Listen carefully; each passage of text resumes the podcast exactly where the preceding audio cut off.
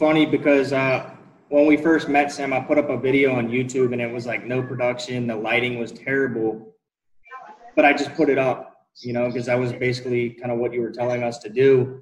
And somebody reached out from that video that I'm still having a conversation with. Um, and like I said, it was just it was spur of the moment type thing. And since then, I've I've gotten more into like the production side. And I gotta say, like a lot of times, it's it's a lot more difficult to do that route. You got to coordinate a lot more.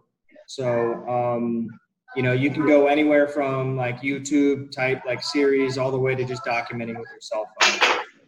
Um, yeah, yeah. I mean, it's great to have production value, but any any tool that you become dependent on uh, is going to restrict your your flow, right? And you and and in um, a world of distractions and excuses, you're going to have more excuses like, well, I don't have my my camera guy, so I'm not going to make this video, right? It's about finding finding a productive system that works for you and allows you to consistently upload and share your story. And that's that's what's going to count. It's not you know i've seen a lot of people come and go. They they they want to start out on vlogs. They get a production team um, to help them do it and maybe it's budgeting or maybe they don't always have the team with them uh, and eventually uh, they drop off right so so pick the system that you can do consistently um, and, and one system that we all have um, that will allow us to upload consistently is the, the high definition uh, cameras that we have on our cell phones.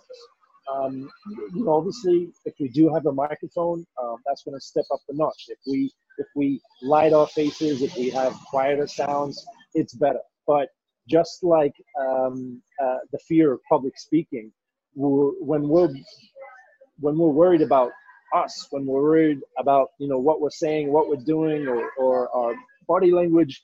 Uh, we're not focused on them. We're not focused on the moment. Um, and and the same thing applies uh, to video. When we become um, present, that okay, my goal here is to serve, to add value. When our all of our focus and our worry is on that, um, the the the viewer is going to appreciate that a lot more, uh, and we're getting out of our own way. Um, and and so by using uh, a cell phone, uh, there's there's no more excuses. Uh, there's no other.